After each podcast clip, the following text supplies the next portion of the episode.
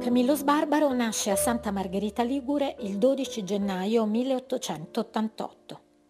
Nel 1905 la famiglia si trasferisce a Savona. Qui frequenta il liceo e inizia a comporre i primi versi, come lui stesso dirà, ispirati dalle suggestioni della commedia di Dante. Nel 1909 viene assunto dalla Società Siderurgica di Savona. Per iniziativa dei suoi compagni di studi pubblica qualche poesia.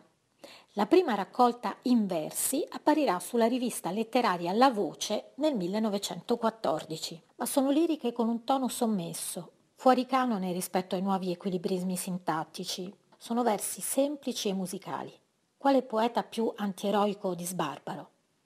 Partecipa, ovviamente senza grande entusiasmo, alla prima guerra mondiale nelle file della Croce Rossa. Morto il padre verrà assunto all'Ilva di Genova, ma la condizione impiegatizia sarà per lui motivo di sofferenza e depressione. Sono però questi gli anni proficui. Iniziano le sue prime pubblicazioni. Resine, poi Pianissimo, la silloge che parla di vuoto e di solitudine. Il dolore fisso, raggelante, segnerà gran parte della sua scrittura, ma iniziamo a scoprirlo con questo ritratto familiare che scriverà nel 1914. Padre, se anche tu non fossi il mio padre, se anche fossi a me un estraneo, per te stesso egualmente t'amerei. Che mi ricordo d'un mattin d'inverno che la prima viola sull'opposto muro scopristi dalla tua finestra e ce ne desti la novella allegro. Poi la scala di legno tolta in spalla, di casa uscisti e l'appoggiasti al muro noi piccoli stavamo alla finestra.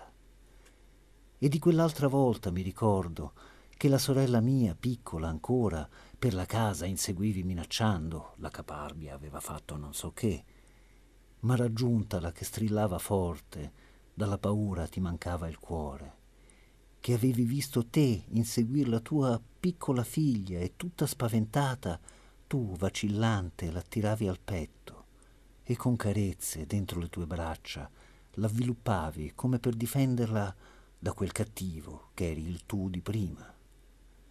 Padre, se anche tu non fossi il mio padre, se anche fossi a me un estraneo, fra tutti quanti gli uomini già tanto, per tuo cuore fanciullo, t'amerei.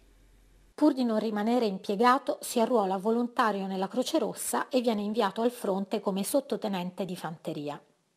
Di questo periodo sono gli scritti Cartoline in franchigia, che documentano lo stato d'animo di un soldato lontano dagli affetti familiari. Il suo ritorno alla vita civile è drammatico. Un suo vecchio professore lo cerca di smuoverlo dall'apatia proponendogli un corso di ripetizioni di greco e latino. Nel 1920 esce Trucioli. Si tratta di micro racconti, di piccoli ritratti, una prosa poetica che ha molto a che fare con la pittura per la qualità impressionistica, ma anche con la scienza, per la precisione del dettaglio. Il tono resta sarcastico e triste.